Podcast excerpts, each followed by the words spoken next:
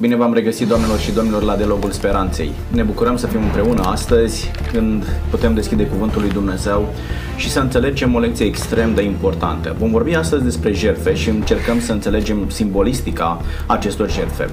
Sfânta Scriptură ne spune, Evrei capitolul 9, versetul 22, fără vărsare de sânge nu există iertare. Vreau să înțelegem lecția pe care Dumnezeu a pus-o la dispoziția poporului său, o lecție și pentru societatea contemporană nouă, să înțelegem ce a vrut să transmită prin intermediul jertfelor și în același timp să înțelegem valoarea acestor jertfe. Suntem astăzi de alături de domnul Ciobanu Constantin, bine ați venit! Bine v-am găsit! Domnul Ciobanu va reprezenta astăzi, ca de obicei, Biserica Adventistă de ziua 7 Ne bucurăm că sunteți cu noi. Mulțumesc! Alături de noi îl avem pe domnul profesor Lucian Farcaș. Bine ați venit! Mulțumesc pentru invitație și bine ne-am regăsit. Dumnealui ne va prezenta punctul de vedere al Bisericii Romano-Catolice și este bucuria noastră să vă avem. Am înțeles că tocmai ați terminat de tradus o carte despre jertfe, da, Revoluția Spirituală a jertfelor, o carte ce va apărea la editura Sapienția din Iași ne bucurăm și felicitări pentru Așteptăm. această muncă. Știu că a fost o muncă uh, îndelungată, o muncă grea, dar faceți lucrul acesta cu pasiune și Dumnezeu să vă binecuvânteze. Mulțumesc. Domnilor, vorbim despre jertfe și atunci când ne uităm cu precădere în cartea Levitic, găsim o sumedenie de jertfe acolo. Uneori trecem în fugă pentru că nu le, nu le înțelegem. Era un serviciu liturgic extrem de complicat, da, complex chiar, și știm că fiecare jertfă avea propria ei însemnătate și transmitea un mesaj în același timp pentru popor. Aș vrea să înțelegem măcar o parte din jertfele acestea uh, pe care considerăm uh, că sunt atât de importante pentru viața practică de astăzi și aș vrea să găsim uh, un corespondent în viața spirituală din societatea contemporană nouă. Aș vrea să luăm una din jertfele erau cele mai prezente și vorbim în mod special despre jertfa arderii de tot. Domnul Ciobanu, ne-ați putea spune ce însemna jertfa aceasta când era adusă, de ce era adusă, eh, ce a vrut să transmită Dumnezeu prin intermediul acestei eh, jertfe și este o întrebare la care se gândește și domnul profesor și știu că aveți un răspuns bogat. Vă rog tare mult, domnul Cioban. Aș vrea să debutez în discuție prin a spune că așa a învățat Bunul Dumnezeu pe poporul său să se molipsească, dacă aș putea spune, de spiritul divinității în ce privește jertfirea. Dumnezeu este prin excelență jertfitor și pentru că El jertfește, noi ne bucurăm de tot ce e bun, frumos, așa cum spune Scriptura în Iacov, tot ce e bun și tot ce e nobil vine de la Tatăl Luminilor, în care nu e schimbare, nici umbră de mutare. Deci, pe Dumnezeu îl caracterizează jertfirea, spiritul de a dărui, spiritul de a oferi.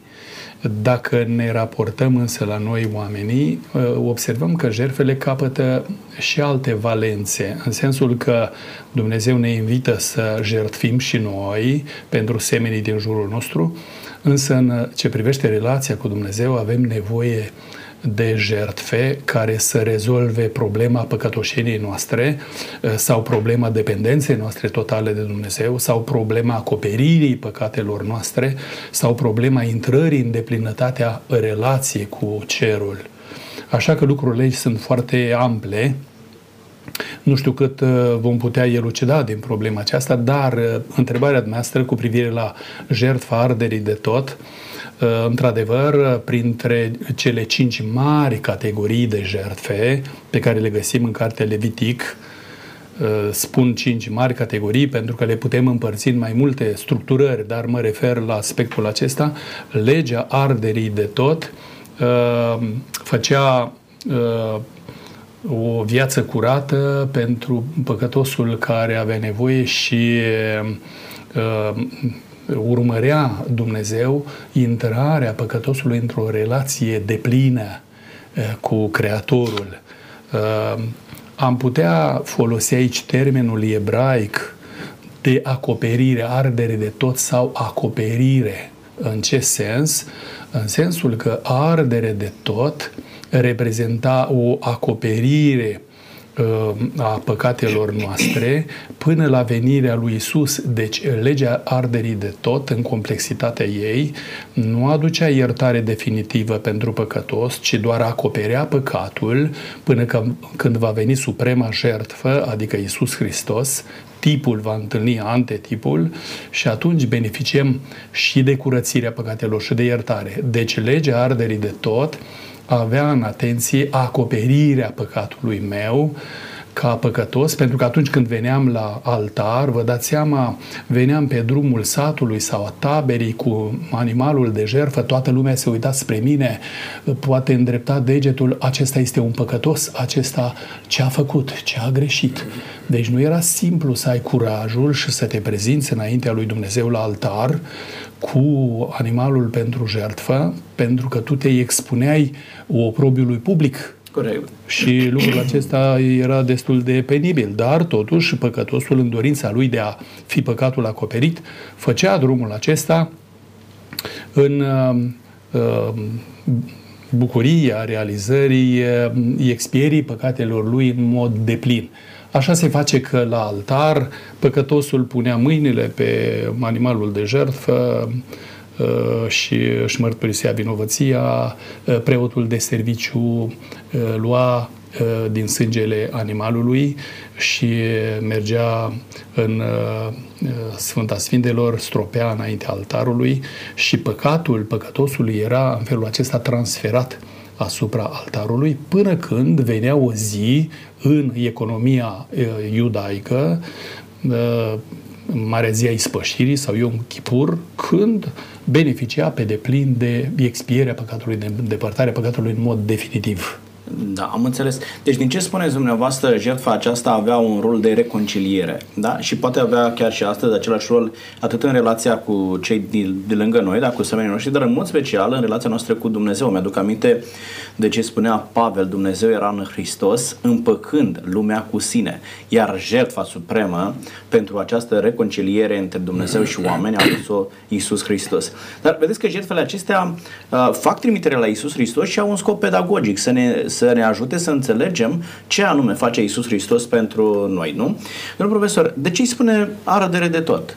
Că sunt foarte multe jertfe și înțeleg că toate fac trimitere la Isus Hristos și la lucrarea de ispășire, de salvare, de reconciliere pe care Hristos o face în favoarea umanității. De ce îi spune ardere de tot? Cred că este o, trebuie să facem o diferențiere între ceea ce înseamnă fizic, vizibil, palpabil, o ardere de tot și semnificația Corect. acestei arderi de tot și drumul care merge de la Vechiul Testament la Noul Testament și unde, de fapt, este totalitatea, uh, jertfirea, jertfa lui Isus fără limită, complet. Și aici uh, aș uh, sugera conceptul de, de legat de jertfă, de înstrăinare, de îndepărtare.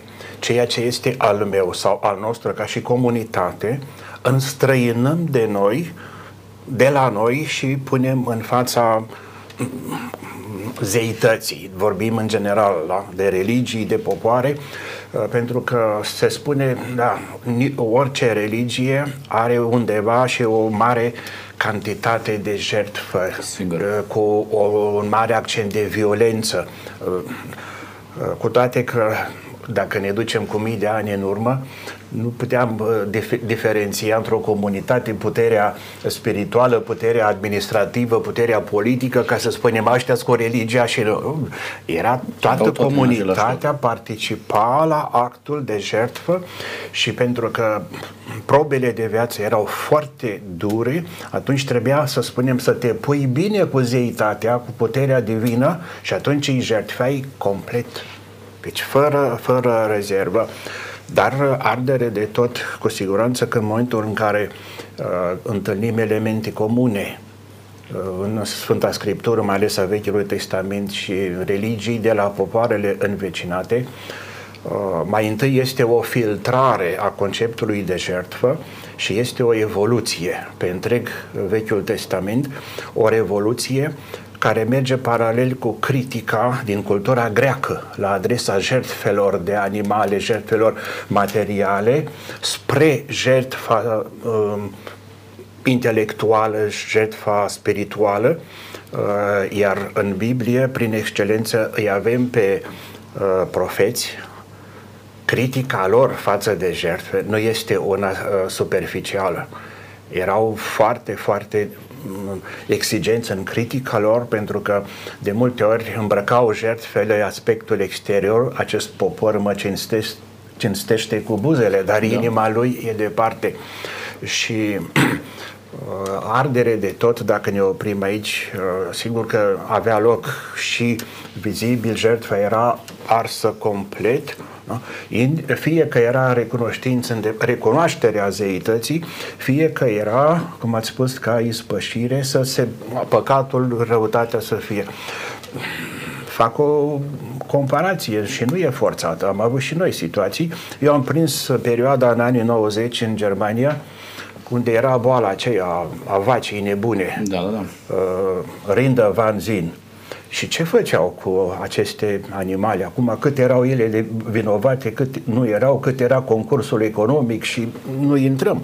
Dar ca să se îndepărteze acest pericol, erau duse animalele într-un loc separat și arse complet. Arse da. complet. Da. Deci sunt practici, se leagă din asta totalitatea. Da? Nu, n-aș vedea atâta, spunem, duritatea și asta, lipsa de omenie sau de, uh, să zicem, uh, trebuie să protejăm animalele. Dar cred că mulți s-ar uh, opune. De ce să jertfește? Nu e chiar așa, era altă mentalitate. Vedeți că uneori se impune această jertfă, violență, duritate despre care vorbiți și aici ar trebui să fie un semnal de alarmă pentru a înțelege gravitatea păcatului. Pentru că, în cele din urmă, păcatul este acela care a determinat apariția acestor jertfe. Dacă n-ar fi existat păcatul, nu ar fi existat jertfele, da?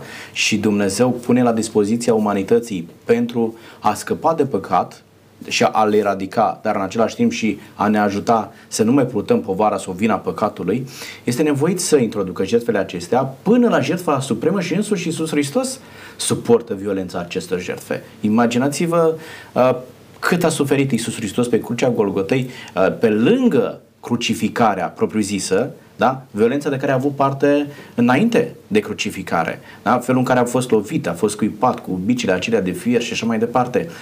Aici ar trebui să fie un semnal de alarmă, iar jertfa arderii de tot, faptul că era arsă în întregime, dar în același timp se spune că era jertfa de dimineață și de seară. Jertfa de dimineață trebuia să ardă continuu, dar era la foc mic dată și era pus un miel acolo și ardea până seara până aduceai cealaltă jertfă. Este foarte interesant. Și poporul nu trebuia să uite niciodată. Iar jertfa de seară ardea tot așa la foc încetul până dimineață.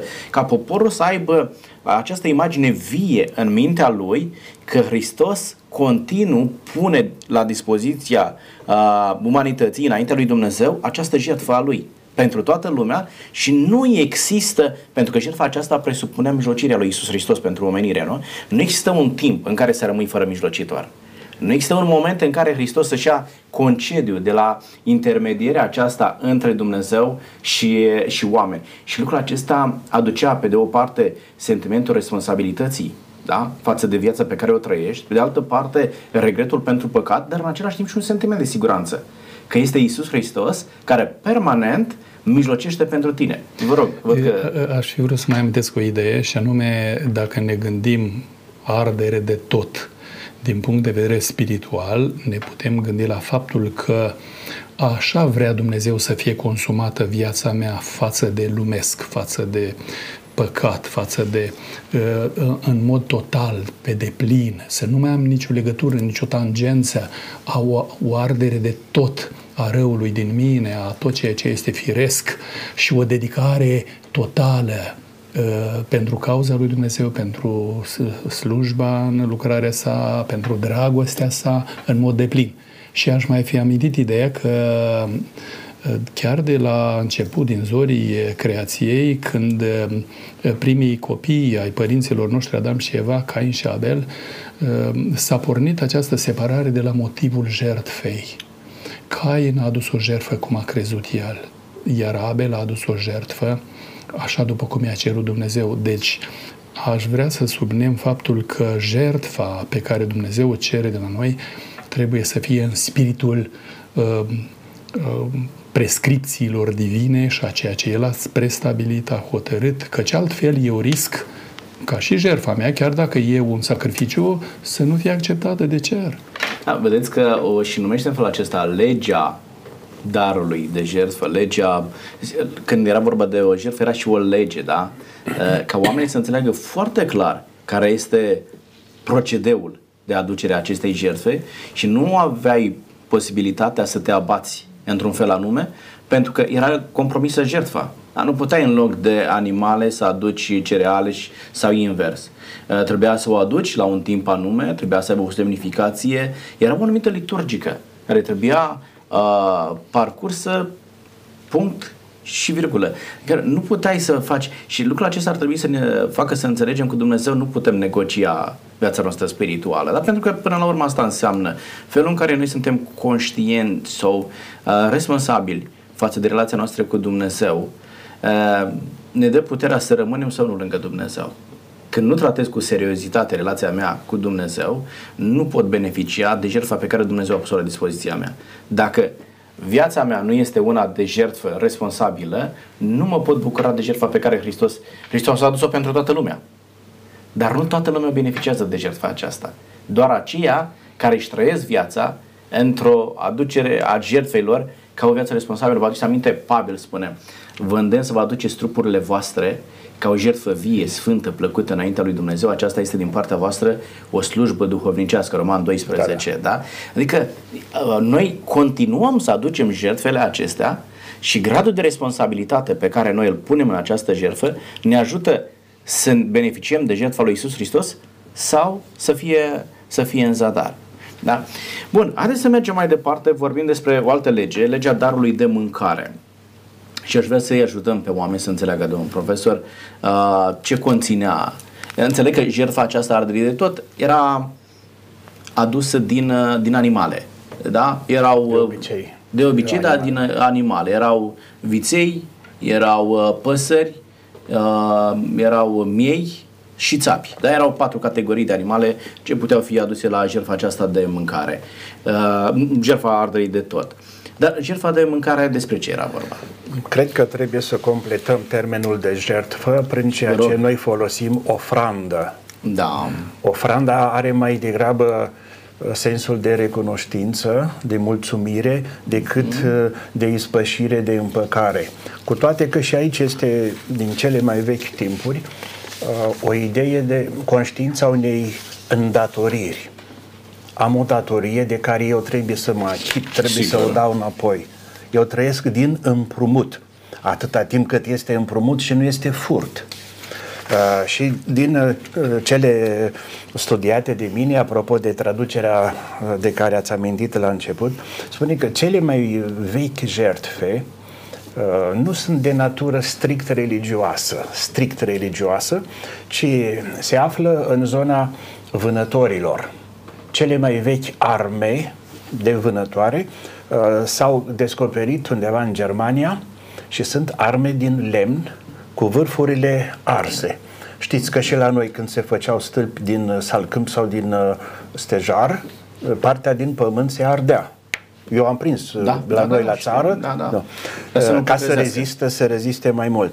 Ori uh, vânătorii aveau această conștiință, da, intuiție naturală că animalele sau păsările sau ce vânau ei sau ce pescuiau uh, nu e din grădina lui.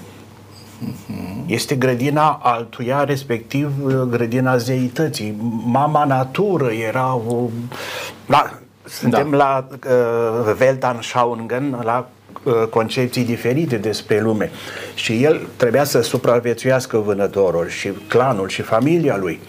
El, prin vânătoare, îl priva pe proprietar de un animal. Și atunci, ca să se împace, îi arăta că eu nu fur. Am luat ce-mi trebuie ca să trăiesc și eu, dar care cunoștință uh, și mărturisirea datoriei îi întorc înapoi ceea ce i-am luat. O împăcare în cazul acesta uh, și cu siguranță ideea de păcat, ați făcut legătura, nu necesitatea uh, jertfei, jertfa de ispășire, adusă în diferite forme și o să, probabil o să revenim Sigur. la temă. Uh, cu siguranță că aceasta vine și la noi de ce să aplicăm în zilele noastre. La noi a fost ideea puțin uh, tulburată, ca să spunem așa, cu ziua recoltei în perioada comunistă. Mai ales când eu am trăit această perioadă și țăranii primeau din ce în ce mai puțin pentru munca lor, după ce li, li s-a luat pământul, li s-au luat animalele de muncă, uneltele de muncă, uh, munca lor, asta am trăit-o la noi la Ceape, uh, devenea tot, tot mai puțin, 30% din, și s-a ajuns la 19% și mai puțin, a fost și revoltă. Ori, în cazul acesta, care mai este legătura omului cu pământul, cu natura, cu roadele din moment ce el este sancționat, pedepsit și unii au ispășit și cu pușcăria pentru că n-au fost de acord cu... Ori a, asta ce înseamnă? Că încetul cu încetul s-a fărâmițat până la schimbare de sens, adică mai degrabă revoltă la ziua recoltei când eu muncesc și nu primesc? Cui să aduc uh, mulțumire? Uh, este statul, partidul uh, Ceaușescu sau cine, ăștia Dumnezei? Ce fel de Dumnezei? Care mi iau totul. Eu îi spun, aduc o ofrandă unui Dumnezeu care este bun și îmi dă și mie viață și ce am nevoie pentru viață. Iată de ce uh, nu este la fel uh, această zi de exemplu, în Statele Unite sau în America de Nord. Eu am prins-o, am prins-o câțiva ani de zile în Germania, Ernte Dank, nu? mulțumirea pentru recoltă și se face special la liturghie și am observat că și la noi, aici, chiar în dieceza noastră, numai multe comunități, sigur, din mediul rural, fac toamna o astfel de sărbătoare, inclusiv cu dimensiunea aceasta socială, ce am primit noi ce a rodit ogorul nostru, a rodit și pentru cel care nu are ogor, care da. nu poate să muncească, care este lipsit, nu? partea caritabilă, care este de fapt nu? o jertfă. Ca să faci caritate, trebuie să jertfești, să înstrăinezi ceva de la tine ca să fie uh, spre da. binele celuilalt. În ultima perioadă de timp, cu toate că a fost un proces uh, destul de greu, anevoios, din ce în ce mai multe biserici practică ziua aceasta a recunoștinței sau ziua recoltei. Când undeva în toamnă, în luna octombrie, da. poate începutul lui noiembrie, oamenii aduc chiar la biserică da, da. tot ce au primit din partea lui Dumnezeu, ca un dar de mulțumire și apoi iau tot ce s-a adus acolo și dau celor nevoiași Uh, sau au o masă de părtășie acolo la biserică și cred că este un gest frumos pe care cineva îl poate face față de Dumnezeu. Putem înțelege, domnul Ciobanu, când vorbim despre legea darului de mâncare, o astfel de zi a, de mulțumire față de Dumnezeu? Uh, da, eu mi-am uh, structurat câteva idei în privința aceasta cum spunea părintele profesor, în special la legea jerfe de mulțumire, probabil că vom ajunge și la aspectul acesta. Da. Dar aș vrea să mai adaug la legea darului de mâncare componentele care au o simbolistică foarte impresionantă. Se aduceau trei feluri de um, ofrande, așa cum spunea uh, părintele profesor, și anume era vorba de uh, niște turte coapte în cuptor, da, apoi coapte în tigai, unele apoi altele fripte la foc, grâul și așa mai departe. Apar câteva elemente aici, și anume făina, zice floarea de făină, care îl reprezintă pe Hristos, fiind cel care e pâinea vieții și se frânge pentru noi. Spunea Mântuitorul, dacă grăuntele de grâu nu moare, nu poate aduce viață. Da? Apoi, dacă ne referim la un de lemnul care era folosit acolo, da, simbolismul Duhului Sfânt, viața curată, integră a Domnului Hristos, uh, îmbibată în plinătatea Duhului Sfânt, despre care profeție din Isaia spune Duhul Domnului se va odihni peste el. Cu mine se luptă Duhul Sfânt, dar peste el s-a odihnit Duh de sfat, de înțelepciune, de pricepere, de frică de Domnul. Apoi aș mai adăuga uh, un al treilea element și anume tămâia. Era îmbibată în mirosul de tămâie. Viața Domnului Isus a fost de un miros plăcut înaintea Domnului, așa cum de fapt la toate jertfele se aduce aminte de un miros plăcut Domnului, cea mai frumoasă cel mai frumos parfum al sfințeniei, jertfa Mântuitorului și ofranda pe care El a adus-o pentru salvarea noastră și nu în ultimul rând sarea. Jerfele erau sărate, sarea care dă gust, spune Mântuitorul, că dacă sarea își pierde capacitatea de a săra prin ce mai e bună. Dar sarea era și un simbol al legământului, da, intrai în legământ cu Dumnezeu, sarea, orice jertfă să fie sărată cu sare și să lipsească dulceața mierii. De ce? Apare aici elementul de ferment, plămădeala, nu aveau ce căuta acolo, pentru că jertfa lui Isus a fost o jertfă fără păcat, fără ferment. ferment. De aceea și pâinea, nafura, cum se mai zice, și vinul fără alcool sunt simboluri stricte. Poate cineva spune, a, dar e un simbol. Ei, să nu uităm, dragii mei, că și Moise a stricat simbolul doar și a lovit stânca de două ori. Și Domnul a spus destul, pentru asta vei muri. Deci mare atenție la simbolismul care îi reprezintă pe Hristos și jertfa lui în lucruri extrem de semnificative. Absolut. Mulțumim tare mult. Adesea vedem uh, faptul că și preotul trebuia să aducă daruri. Da?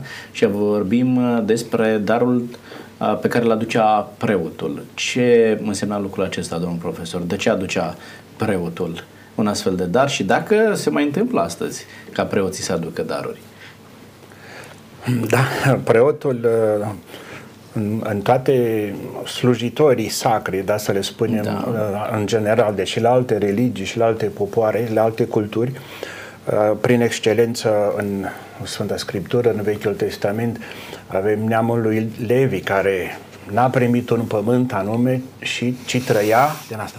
Dar de ce trăia cu darurile de la credincioși?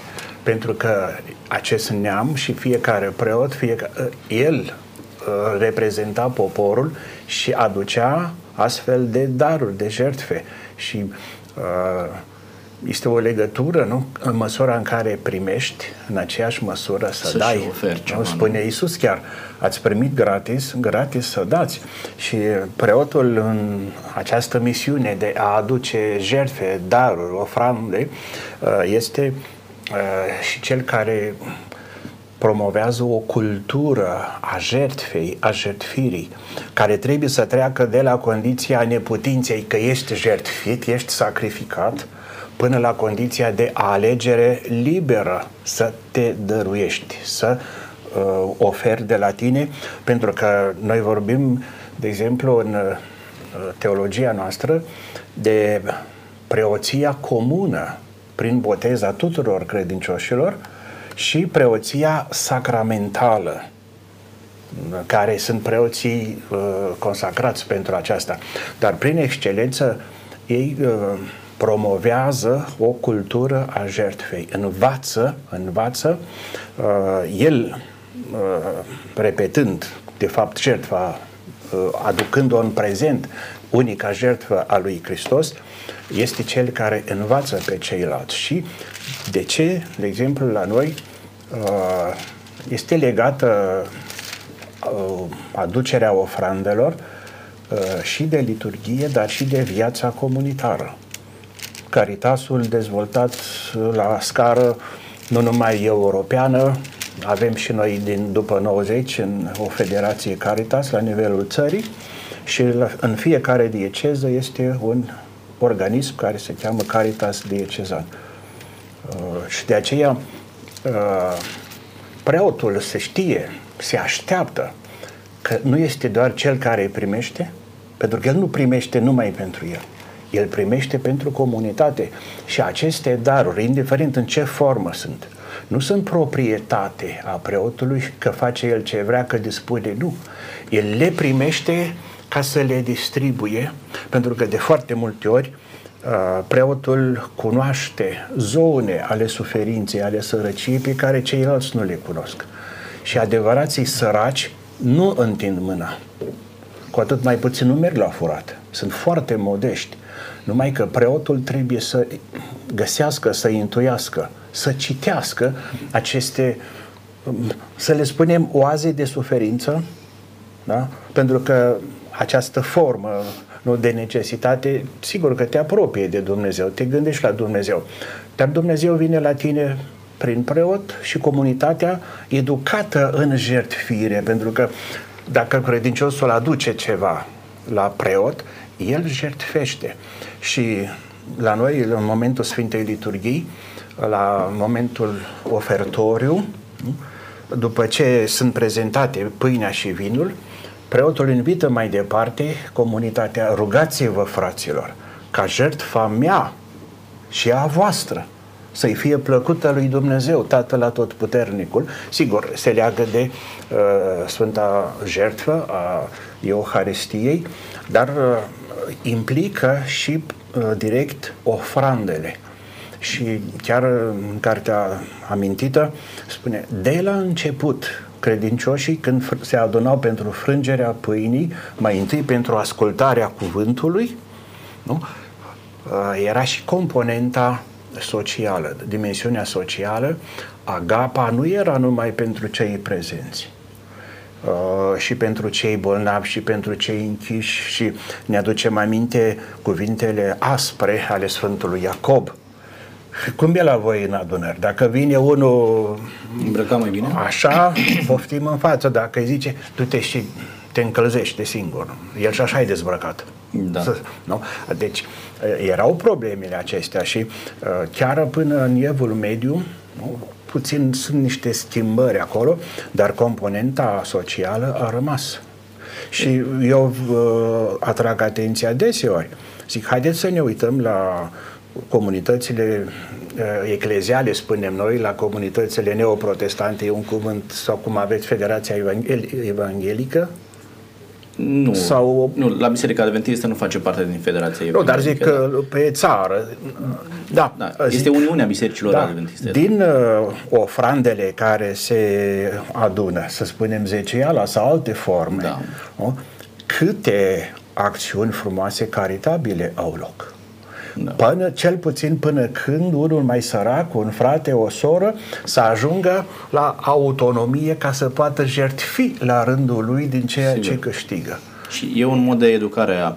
Da, uh, este foarte interesantă intervenția dumneavoastră și vă mulțumesc pentru că ați adus uh, în vedere lucrul acesta și mi-am adus aminte de ce spune Petru. 1 uh, Petru, capitolul 2 este sfatul pe care Petru îl oferă credincioșilor și îi conștientizează de calitatea pe care o au și ceea ce trebuie să facă ei în această calitate. Spune Petru, apropiați-vă de el piatra vie lepădată de oameni, dar aleasă și scumpă înaintea lui Dumnezeu.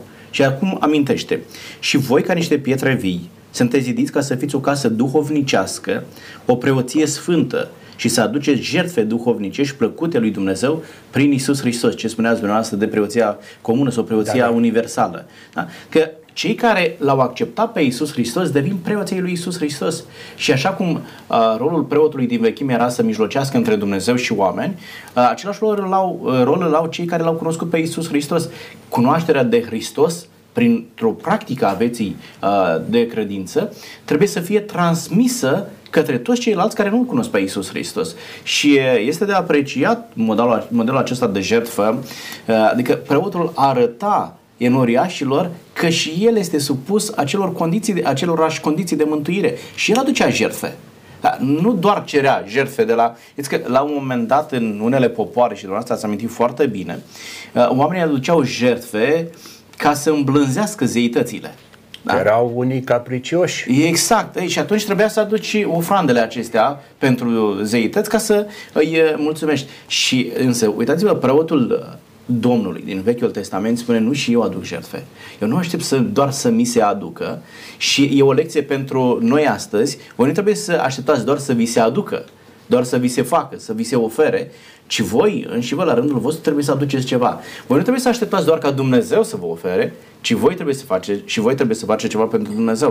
Nu trebuie să așteptați doar ca semenii voștri să facă ceva pentru voi, ci și voi faceți ceva. Pentru că aminte Nicolae Iorga spunea atunci când îți pleci capul pe pernă seara la culcare, să nu te gândești ce au făcut alții pentru tine ci gândește-te ce ai făcut tu pentru alții în ziua care s-a terminat. Da? Și e o lecție pe care ar trebui să ne o asumăm, ca fiecare dintre noi să jertfim atât pentru semenii noștri cât și pentru Dumnezeu. Vă rog, domnul Ceabanu, văd că, văd că vreți să spuneți e, ceva. E ceea ce Pavel spunea, zice, e mai ferice să dai decât să primești. Decât să primești. Eram săptămâna trecută la penitenciar și așa cum spunea domnul profesor, să ai intuiția asta, numai Duhul Sfânt o poate da să-l citești pe cel care are nevoie nevoie și nu cere, decât cel care nu are nevoie și este mai, să nu zic obraznic, dar așa, mai, mai insistent. Da. E, e o pregătire care numai Duhul Domnului ți-o poate oferi și ei se bucură pentru orice lucru care îl oferi, bineînțeles, în cadrul legii specifice din uh, sistemul de acolo.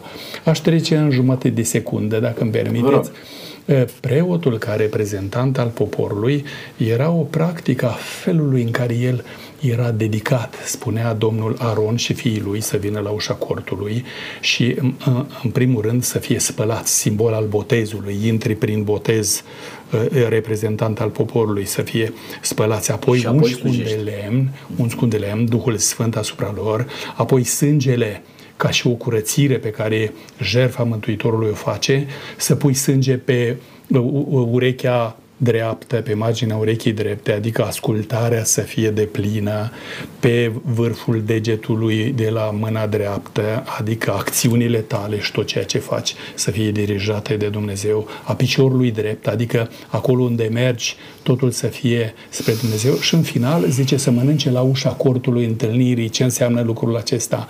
E o părtășie, cum spunea domnul profesor, a Sfintei uh, Euharistii, cu întregul popor, cu întreaga obște, pentru că tu ești reprezentantul lor și în felul acesta ei privesc la tine ca la un model, ca la un exemplu pe care trebuie să-l oferi prin dăruirea ta de plină lui Hristos. Ori ă, toată această lucrare de la sanctuar învăța că de fapt dedicarea preotului era o practică care îi ajuta pe oameni să înțeleagă că înaintea lui Dumnezeu se vine printr-o dedicare de plină absolută. Absolut.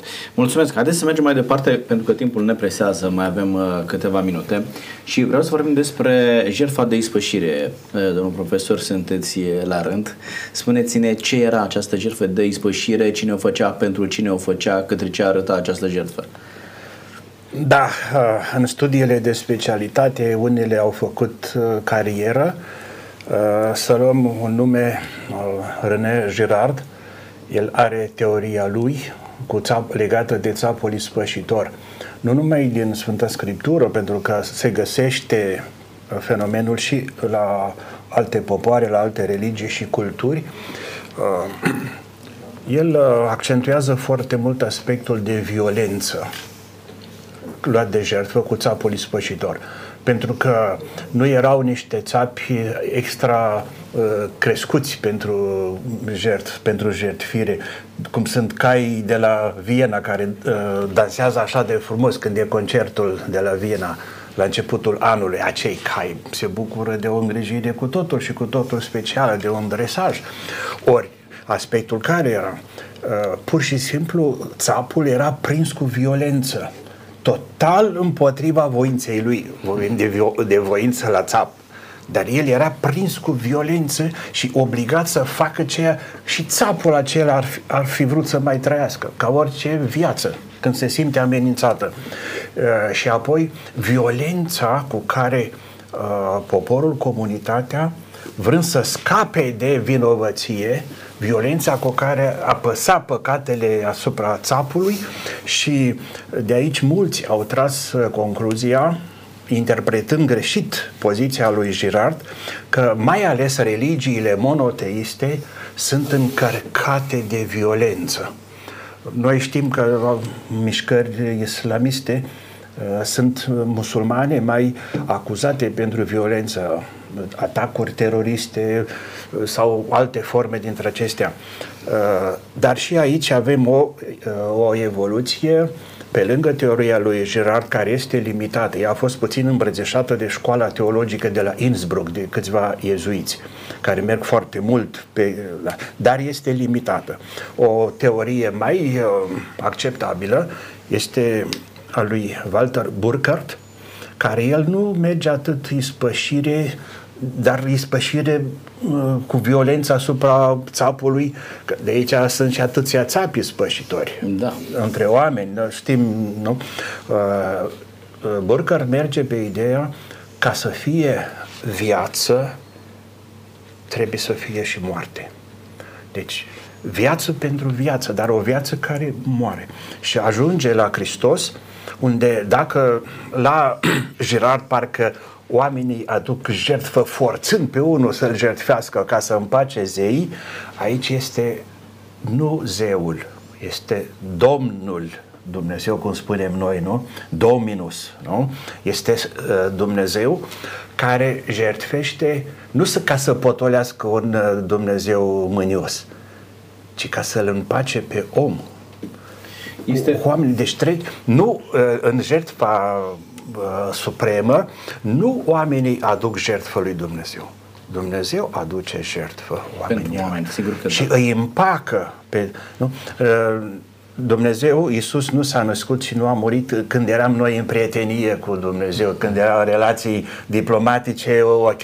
Nu, exact când era dușmănie datorită păcatului, atunci este jertfa total uh, liberă, pentru că Hristos precizează în uh, Ioan mai ales, nimeni nu ia, deci nu mă face nimeni pe mine țap împotriva voinței mele, cum e situația țapului, nu? Și aici este o evoluție la Burkhardt. El spune, nu, alege să moară ca să aibă viață.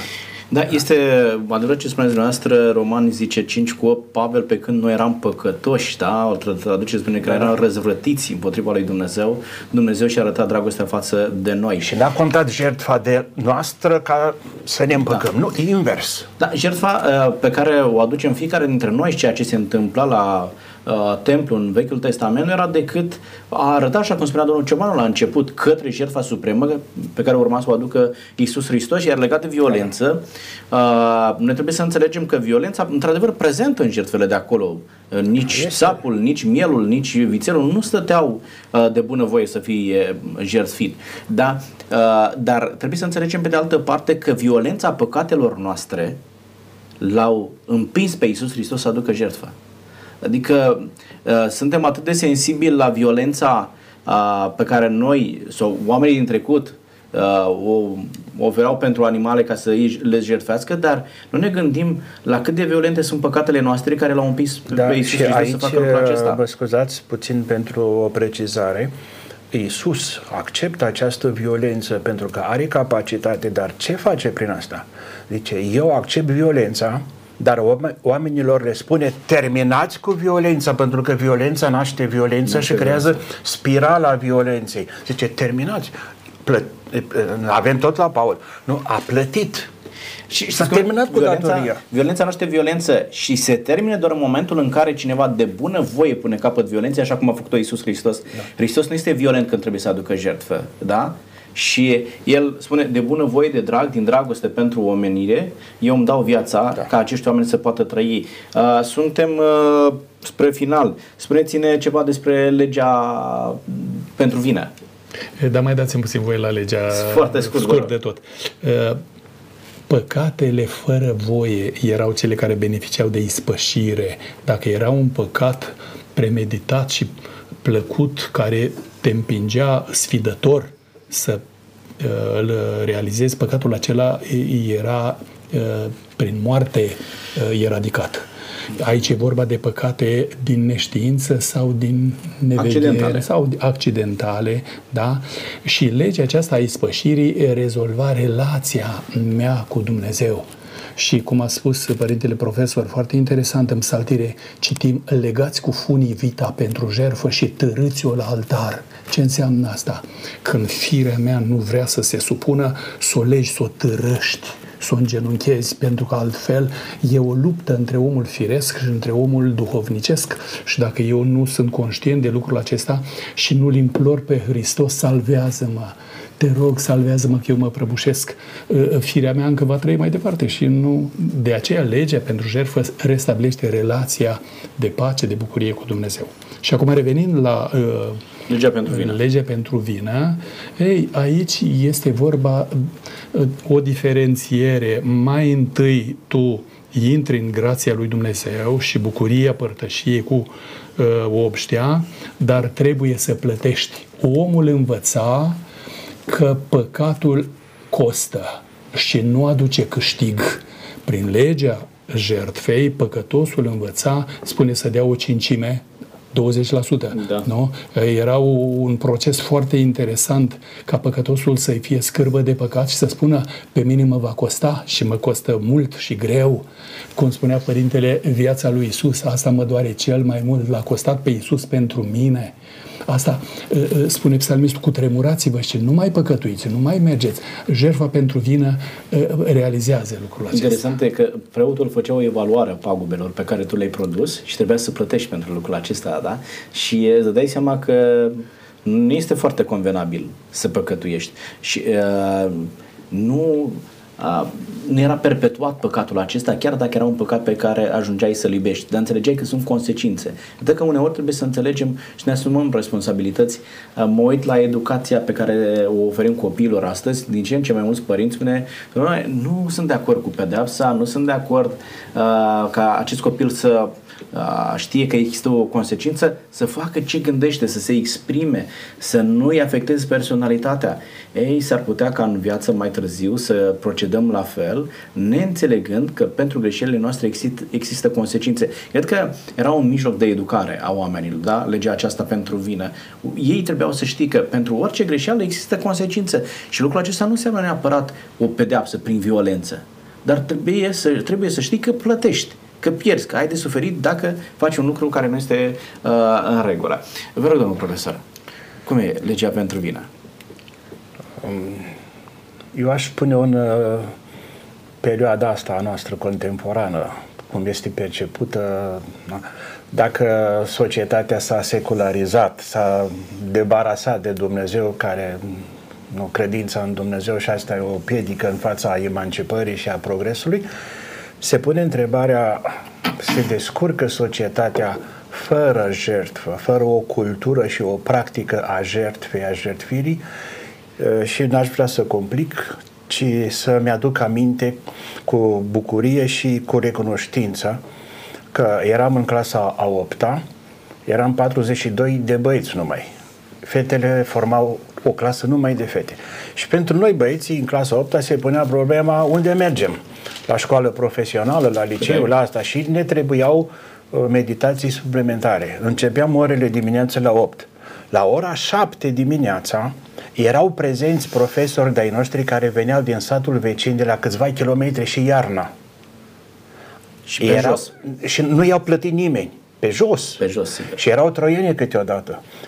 Vorbea și de lupi. Bine că nu mai erau când eram noi, dar poveștile erau. Adică în momentul în care cineva deja a făcut alegere pentru o profesie, ea implică și un act de jertfire. Și eu vreau să văd și cred că sunt și trebuie să apreciem și să cultivăm oamenii din politică. Au atâta spațiu ca să, prin jertfire, dar aleasă, să facă bine uh, societății. Oameni din economie, din învățătură, din învățământ mai ales, dar și cunosc, aud, știu medici care li s-a spus de către portar, nu? venea, zice, uh, zice, știți că uh, soțul dumneavoastră e, uh, are do- două neveste? Zice, pe dumneavoastră și, și spitalul. Adică petre- petreceau mai mult timp la uh, spital Asta înseamnă jertfă, înseamnă un spirit înalt de jertfire de sine. Sigur, dacă apar și competențele profesionale, este și mai bine. Dar noi nu putem trăi fără jertfă. Numai prin contract cu două des nu o scoatem la capăt. Dacă nu este și un plus Papa Benedict a vorbit de gratuitate într-o enciclică din 2009, Caritas in Veritate, și spune nici în societatea în general, nici politica, nici economia, nici cultura și alte, nu, se, nu merg prea departe dacă nu este și un plus, un adaus substanțial de gratuitate. Și gratuitate este o formă a jertfei a jertfirii alese însă pe care o liber. facem fiecare dintre noi. Și zic da? că asta este. Noi suntem pe final uh, de emisiune. Este ultima intervenție, domnul Ciobanu. Spuneți-ne câteva cuvinte despre jertfa de mulțumire. E, principiul acesta pe care l-a enunțat domnul profesor, dout des, adică adă și ea, vedeți e, cum funcționează în relația mea de mântuire, ce aduc eu și ce aduce Dumnezeu când ne gândim. Și totuși mă gândesc la Maica Tereza, ce spirit de dărnicie, noblețe de caracter, jertfire, n-avem timp să mai discutăm. Da, și da. alți oameni care s-au dedicat, s-au jertfit, viața lor a fost o viață totalmente oferită pentru lucrul acesta. Acum, dacă m-aș referi la uh, jertfa de mulțumire, vreau să vă spun, îmi place, îmi place tare mult. Adună întreagă opție, e o sărbătoare de familie care culminează cu ceea ce spune Apocalipsa, iată cortul lui Dumnezeu cu oamenii, ce bucurie va fi atunci, dar pentru bucuria aceea trebuie să o înșghebăm aici. Participă la sărbătoare aceasta bucurie doar cei curați, dar curați prin jertfa Mântuitorului, prin curăția pe care El o aduce, nu?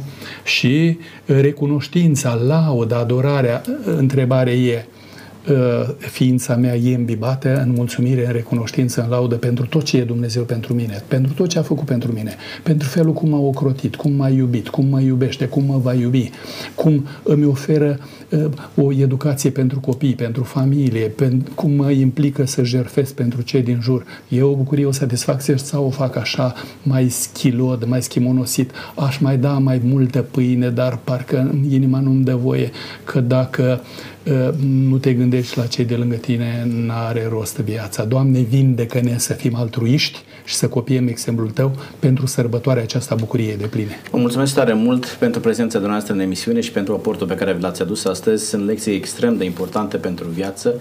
Înțelegem de aici, dragi telespectatori, că doar atunci când înțelegem jertfa Domnului Isus Hristos și valoarea acestei jertfe pentru fiecare dintre noi, se va naște în inimile noastre disponibilitatea ca la rândul nostru să jertfim pentru alții, dar și din dragoste pentru Dumnezeu. Vreau să rămânem pe finalul acestei emisiuni cu aceste cuvinte ale Apostolului Pavel. Vă îndemn, dar fraților, pentru îndurarea lui Dumnezeu, să vă aduceți trupurile voastre ca o jertfă vie, sfântă, plăcută înaintea lui Dumnezeu. Aceasta să fie din partea voastră o slujbă duhovnicească. Dumnezeu să ne ajute pe noi să putem îndeplini cuvintele acestea pentru bucuria noastră, pentru relațiile bune pe care le putem construi cu cei din jurul nostru, dar și cu Dumnezeu. Până data viitoare, Dumnezeu cu noi. La revedere!